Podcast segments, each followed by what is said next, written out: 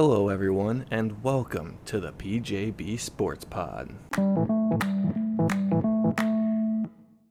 Hello, everybody, and welcome back to another episode. Today, I'm going to be doing a Formula One kind of news roundup and my 2023 driver predictions, obviously, for the 2023 F1 season. So we're just going to get right into it. I'm going to start with some news that has happened since the um I almost said the Australian Grand Prix, obviously not the case. The Hungarian Hungarian Grand Prix. First and the most obvious piece of news, Fernando Alonso going to Aston Martin to replace the retiring Sebastian Vettel, and nothing but pure chaos ensues afterwards. We have the intense legal battle going on right now. Oscar Piastri, McLaren, and Alpine going at it um, the initial problem here was Alpine announcing Oscar Piastri would take over Fernando Alonso's seat in 2023, but about an hour and a half after the original post was sent out on Twitter, Piastri replied with his own tweet immediately saying that he never agreed to a contract and specifically saying that he would not be driving for the team in 2023. Rumor is that he had already begun talks with McLaren, believing the option for Alpine to promote him had expired. So I know what you're thinking. Doesn't Daniel Ricciardo have a seat at McLaren right next to Lando Norris? McLaren's not going to get rid of Lando Norris, so what about Daniel Ricciardo? What's going on with Danny Rick? Apparently, McLaren have told Danny Rick he's out. Um, Ricciardo put out a statement before the French Grand Prix saying that he was committed to McLaren, trying to quiet the noise around him, possibly losing his seat or retiring after the season was over. It appears that McLaren are willing to buy him out to get Piastri in the seat alongside Lando Norris. Rumors are as high as $21 million to buy out Daniel Ricciardo. I'm going to get to this a little later on when I talk about my driver predictions, but I think Ricciardo has something new in store after this season. Uh, McLaren want to get rid of him, pay out whatever they have to to Alpine, and put Piastri in the seat next to him or next to Lando Norris because that's your future for the next 10 years, probably sorted out at McLaren as long as nothing were to happen to drive either of them away. Um, Alpine are getting shredded online over this situation. Um, how can you ruin a junior driver's faith in you? Having backed him since he was in the junior series, he's won Formula 3 and Formula 2 and waited in the wings for a full season from uh, Alpine, hoping for a seat never getting the chance, always being behind Fernando Alonso. They finally confirm him, and now he says, I don't even want to be here anymore. So it's kind of interesting to see the reaction that that has uh, given way to um, Alpine's current situation. The other little bit of news is Ferrari still being Ferrari. This news isn't much news as much as it is um, the team principal, Mattia Binotto, speaking out in interviews on how he thinks the rest of the season will go for the Scuderia. Um, Mattia Binotto, in one interview, says he thinks that the teams could win, his team could win every race the rest of the season, and doesn't think either title is out of reach for the Scuderia Ferrari team. I'm going to let you laugh for a second before I continue on. In another interview later down the line, uh, Binotto also stated that Ferrari, quote, just have to live with the pressure of being Ferrari, end quote. A former Ferrari team boss even went as far to say something is wrong at Ferrari and it's not the drivers. Although I will admit, the link to the story would not work once I tried to open it, and the original story has been removed from the two news outlets that I found it in. Binotto also insisted that race strategy is not a weakness for Ferrari. I'll let you laugh again. Obviously, it's been one of the two weaknesses, along with the reliability side of things. There have been so many times that that car was the fastest, and the strategy or reliability ruined it for the team. I mean, just off the top of my head, Monaco, Spain, Baku. Do I need to continue on? I feel like you kind of already got the picture. Anyways, another piece of news we finally have this long awaited technical directive, which was originally introduced at Canada arriving this weekend at the Belgian Grand Prix at Circuit Spa Francorchamps. The articles and rumors around the new technical directive, of course, say that Red Bull and Ferrari are the suspected teams of being found to uh, find a way around the rules, a gray area, whatever you like to say. Those are the two teams that are thrown out there the most. What I'm most interested to see is if that's correct or if there's other teams further down the grid who will fall even further down because of this new rule. If you are missing out on what this new technical directive is, um, teams were finding a way on the plank on the underside of the car to cut holes or cut slots around these holes used to measure skid wear on the plank on the underside of the car so that the floor would bend more and not show as much wear when they hit the ground, meaning the teams could run them lower and not have the bouncing, porpoising, anything of the side effects, downsides, negatives of running the car too low with the ground effect floors. Um, so, yes, Red Bull and Ferrari are the rumored teams that are finding a way around it. Mercedes have stated on multiple occasions, Toto Wolff, Andrew Shovlin, everybody at the team has said they've missed this opportunity to exploit something, and they're really shocked that they missed it and having never really thought about it. But another interesting part of this for me is will Mercedes catch up because of it, or will they themselves fall back? Are they bluffing and they're the ones that got caught? Or are they being serious and the two in front are actually finding this cheap way around and going to fall closer to the W13? Now I'm going to say a little uh, little bit of first half awards kind of deal. Just a few major topics that I would go over throughout the season, my favorites or best in each. I'm going to start out with top three drivers, in my opinion, a little bit of reasoning why for each. Um, first, I don't think you can argue he's been near perfect. Max Verstappen. You really can't get much better than him this season. On track, no one can seemingly compete with him in the slightest. I mean, he started 10th in Hungary and quietly came through the field and was leading the race after the final pit cycles were through. Many of the races this season were won by him easily, and the people watching knew it was never truly in doubt. I mean, I think to Canada, when Carlos Sainz is giving chase to Max Verstappen in the closing stages of the race, and the one time Carlos got close enough to use the DRS and have a proper chance at passing Max, he fluffed it up right before the hairpin and never got the actual chance to overtake him. That's the closest to losing a race on his own merit Max Verstappen has come this season while he was leading a race. Any other race that he was winning, the only times he would lose it is something went wrong, whether the car failed, uh, he ran over debris at Silverstone while he was leading, uh, and fell back to, I believe, ninth, eighth or ninth, seventh maybe, somewhere at the bottom end of the points. Anytime he gets out front, as long as the car holds up, so does he. It's been very impressive to watch. My next second best driver this season is George Boy, George Russell, Georgie Boy. Um, he's making the best of a bad Mercedes car. I mean, George finished in the top five of every race apart from when he crashed out lap one at Silverstone. After the Australian Grand Prix, race number three of the season, George Russell was sitting second in the Drivers' Championship, ahead of both Perez and Max Verstappen, obviously ahead of Sainz and Hamilton as well, only chasing Charles Leclerc, getting his podium, first podium at Mercedes, not at Sakhir but Georgie Boy has been very impressive, even out qualifying, out racing Lewis Hamilton at the beginning of the season on regular occasions now, even getting the shock pole in Hungary and leading for a good part of that race. Georgie Boy's been on the ball this season. It's been great to watch. You know he's deserved this drive for a long time, outperforming the Williams for years, now finally getting a chance in the top team, and he is making every taking every opportunity and running with it, I should say. Sorry. My third and final top three driver has to be Lando Norris, the only driver not to be in the big three of Ferrari, Mercedes, Red Bull, to have a podium this season coming at Imola. Whether the car is as bad as Ricciardo looks or not, Norris is dragging this thing to points in every single race outside of Bahrain. Um, every other race that nothing goes mechanically wrong with the car, Norris is in the points.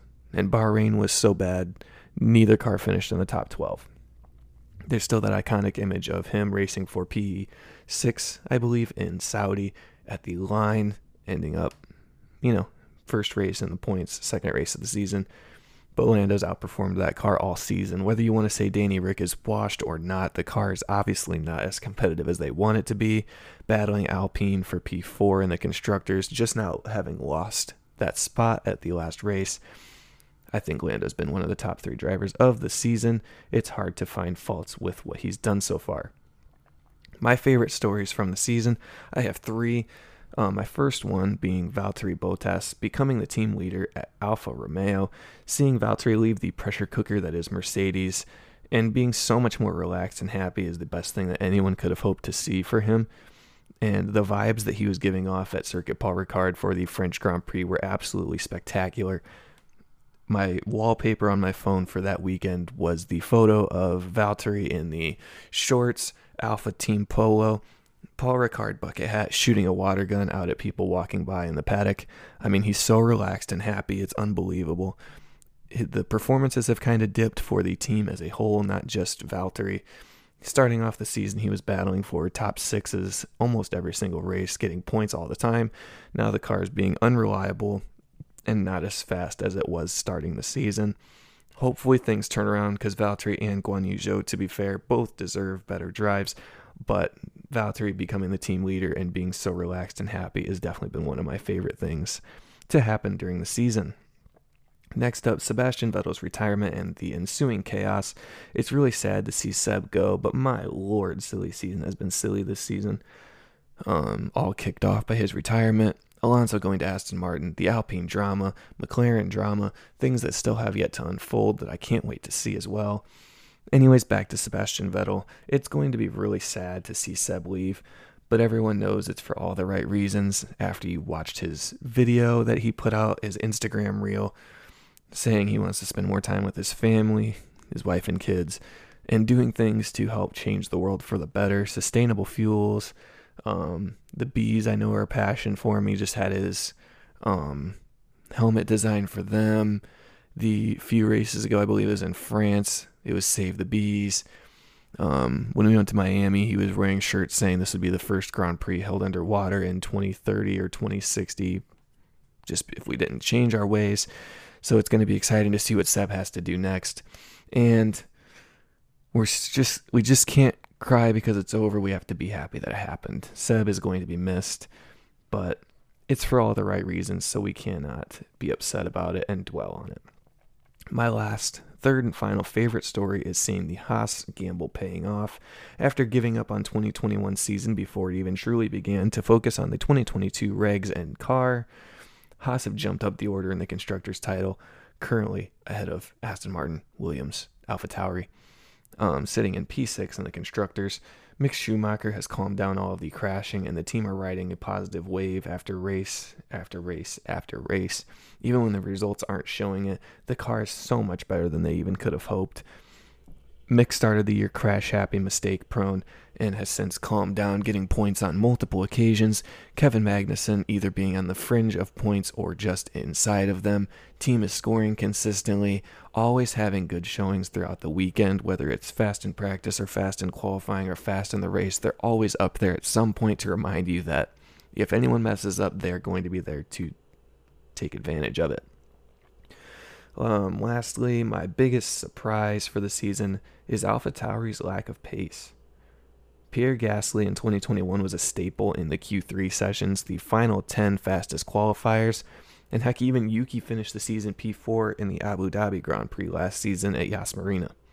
This year, they're lucky to be, be excuse me, they're lucky to be above P12 at a race with either car.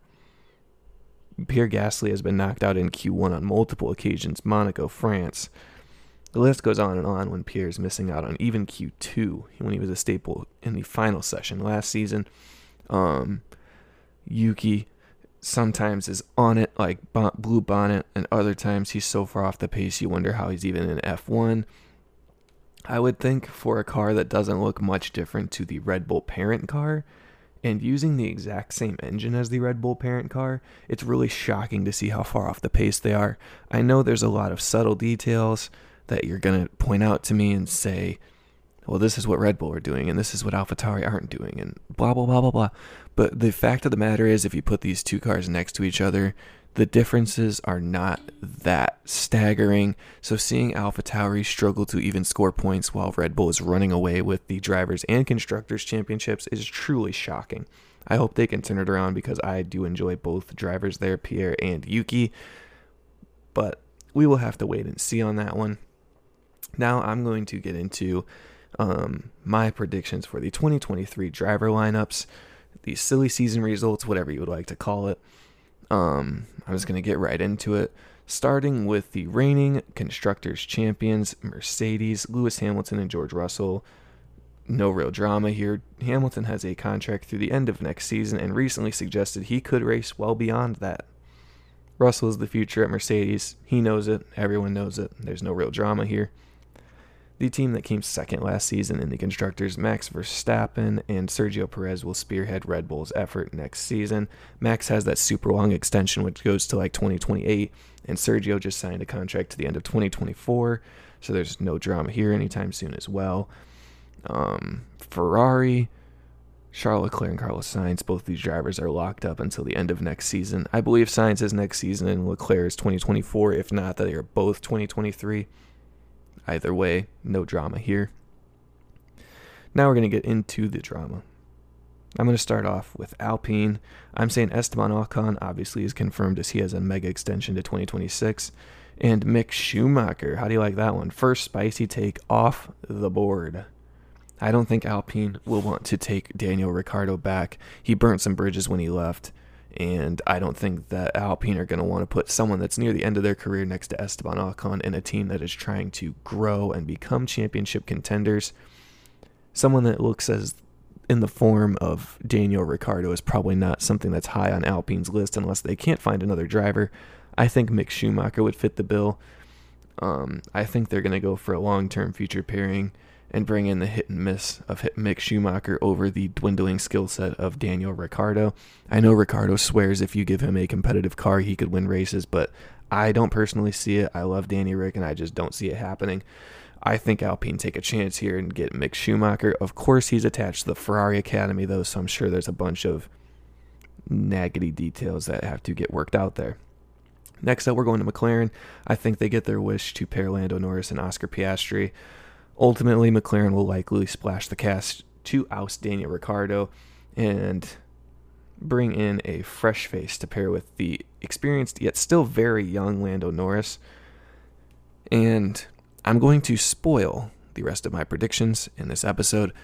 I think Daniel Ricciardo will either be completely ousted from McLaren or drive their IndyCar or Formula E cars next season. In his post, he did say that he was committed to McLaren, saying specifically his future in Formula One, but his contract is with McLaren. And if you've paid attention to the signings in IndyCar that McLaren have done, um, the names Pato O'Ward, Alex Palou, Felix Rosenqvist, um, Pato O'Ward, and Alex Palou both have test slash reserve driver roles possible for Formula One written into their contracts with the opportunity to join the Formula One team, as well as Felix Rosenqvist with Formula E, a series that he's already driven with for McLaren, and Colton Herta also is still a test driver for the team. Also, a I don't know if he's directly a McLaren development driver or not because he races for Andretti Autosport, but nevertheless, I think Daniel Ricciardo will likely get thrown to another McLaren team or bought out before he stays in Formula One. I think everybody else is either set in their ways or looking younger to get more experience on the board when their cars compete. Just my opinion. The next team on my list is AlphaTauri. I think the lineup stays the same Yuki Tsunoda and Pierre Gasly. No changes here. Helmut Marko said Gasly has a contract until the end of 2023, so he is locked in. Tsunoda is out of contract at the end of the season, but there's talk that he has his seat um, given to him with some association with Honda and Red Bull, so it's really hard to see him being removed before Porsche's reported future buying of Red Bull Racing. Half of the stock is supposedly going to be bought by Porsche for them to work with the Red Bull powertrain department and make a future engine with the new 2025 engine regulations. So I think as long as Honda has an affiliation with Red Bull Racing, Yuki Tsunoda will stay in the AlphaTauri seat, and he has until the new engine regs or Porsche's buyout to prove himself worthy of staying in the seat. Next team up, Alfa Romeo. I think this lineup also stays the same. Valtteri Bottas, Zhou Guan Yu.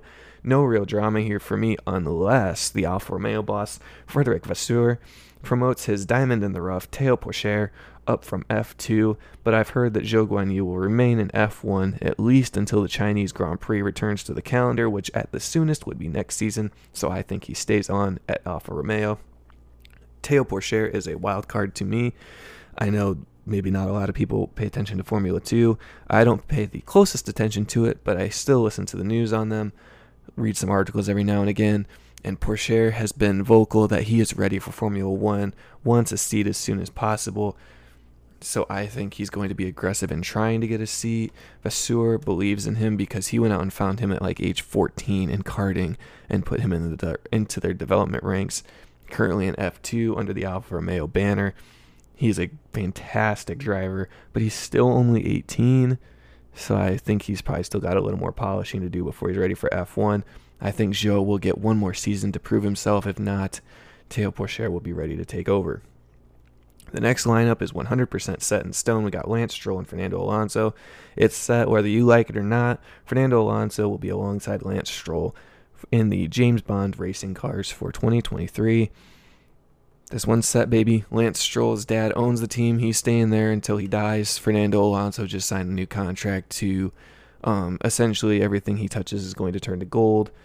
Pay the big bucks gets Fernando Alonso. This team is set. Next team up, we got Haas. I went spicy here because I said Mick Schumacher left. I say they signed Felipe Drugovich to go alongside Kevin Magnussen. If my prediction of Mick Schumacher leaving Haas is true, I don't think they're going to want to replace him with a crazy or unreliable driver. And there's no way that the Haas team that is struggling to survive, so they say, can afford Ricciardo. So I say they just sign the F2 championship leader, Felipe Drugovich, even if it's just for 2023 as a stopgap signing. Drugovich is not a bad driver. Don't take that any wrong way. But also, once you win F2, you cannot race F2 anymore. I think that he has the talent to at least be a solid set of hands to go alongside Kevin Magnussen, finish with the car in one piece. Might not be the most stellar, not the fastest driver, but he will get the job done. I think at worst he'd be a 2023 stopgap. I don't really know who else Haas would get if Mick Schumacher leaves, but I'm just going to think that they're going to go for, like I said, solid set of hands. I don't think that they want the drama or the crashing that came with Mick Schumacher and Nikita Mazepin. So they probably want someone a little more consistent. And Drugovich, to me, fits the bill. Still being young and being solid set of hands. Last team on the grid, Williams. Alex Albon has signed a new contract through 2024, I believe. It was a multi year contract and I think they're going to pair him with Logan Sargeant. Nicholas Latifi could stay here, but Williams have notably said that they don't need paid drivers to stay afloat anymore. So why not bring in a young driver to develop while the car isn't competing for wins so he's ready when you are? Sargeant has been in the driver academy for at least the past two seasons, driving an F2 this season. The last few races have seen him explode his stock, winning in Silverstone and competing for wins in every single race, up in the top five in the points, only really behind Théo Pourchaire and Felipe Drugovich consistently with other drivers playing, you know, um, shoot, I'm blanking on the name. Piggyback, you know, whatever that is. Jumping over the back, everybody. Leapfrogging everybody. That's what they're doing. Sargeant's consistently been in the top five in F2 he's right there and ready for F1. If Latifi stays, then obviously it's Albon and Latifi. If not, I think Sargeant is the number one replacement option for the team. And I'm going bold, baby. I say Logan Sargeant and Alex Albon for Williams. The two things I'm looking forward to for the rest of this season are obviously the results of the silly season. I mean, what's the 2023 grid going to turn out like? I made my predictions. You heard them. Let me know if I'm wrong or right. Um, I know I'm not going to be 100% correct, but I just can't wait to see what the actual results will be. I'm sure there will be a shock driver or a swap or something in there that we're not expecting. Obviously, we've already had the Piastri, McLaren, and Alpine drama, so I can't wait to see what's next. The other thing I'm looking forward to is seeing next year's schedule. next season's schedule. We have to add in Qatar, who took the year off to focus on their World Cup, and likely China will be returning, while we have some other tracks out of contract like France, Monaco, Spa. We also have to factor in that Vegas is coming in. So, do any of these tracks get new contracts, or do Qatar, Vegas, and China push them all three out? We still have room for 24 races under the current contract between the drivers and F1. Do they really push that limit though? We also did lose Russia from the season, so we have 22 this season. We're losing three, putting three new ones on the calendar. We still have room for two more races. Does a new track get on the calendar? Does an old track return? I would love to see. This is me personally. I love Circuit Spa Francorchamps. I would love to see Spa stay. I would love to see Monaco Monaco go. If France stays, I would want it to be a new circuit because Paul Ricard is trash to race on. But sorry if there's a French person listening to this, but um, tracks like Hockenheim, Nurburgring. If you want to talk America, I don't really think you need to because we already have three races here. But um, tracks like Laguna Seca, Sonoma, the Daytona Road Course um, trying to think off the top of my head some other tracks, but you know, Mugello would be cool to see again in Italy. Um, but yeah, I mean, there's so many other tracks that would be cool to see as well. Just be curious to see if they stick with 22. I'm sure they will find a way to add more. If they go to that full 24, would be interesting to see how they work it out. Or if they just go for 22 or find a medium 23, something like that. You know, Stefano, Stefano Domenicali, the CEO, loves his money, money, money, money, money. So he's probably going to take every advantage that he can to put as many races on the calendar as possible. I'm excited to see where we end up. But that's all I got for this episode, guys. I will be here for the Belgian Grand Prix preview episode, the week of Spa, unless something else happens in the F1 world. Um, but yeah, that's all I got for this episode. I will talk to you guys later. Bye bye.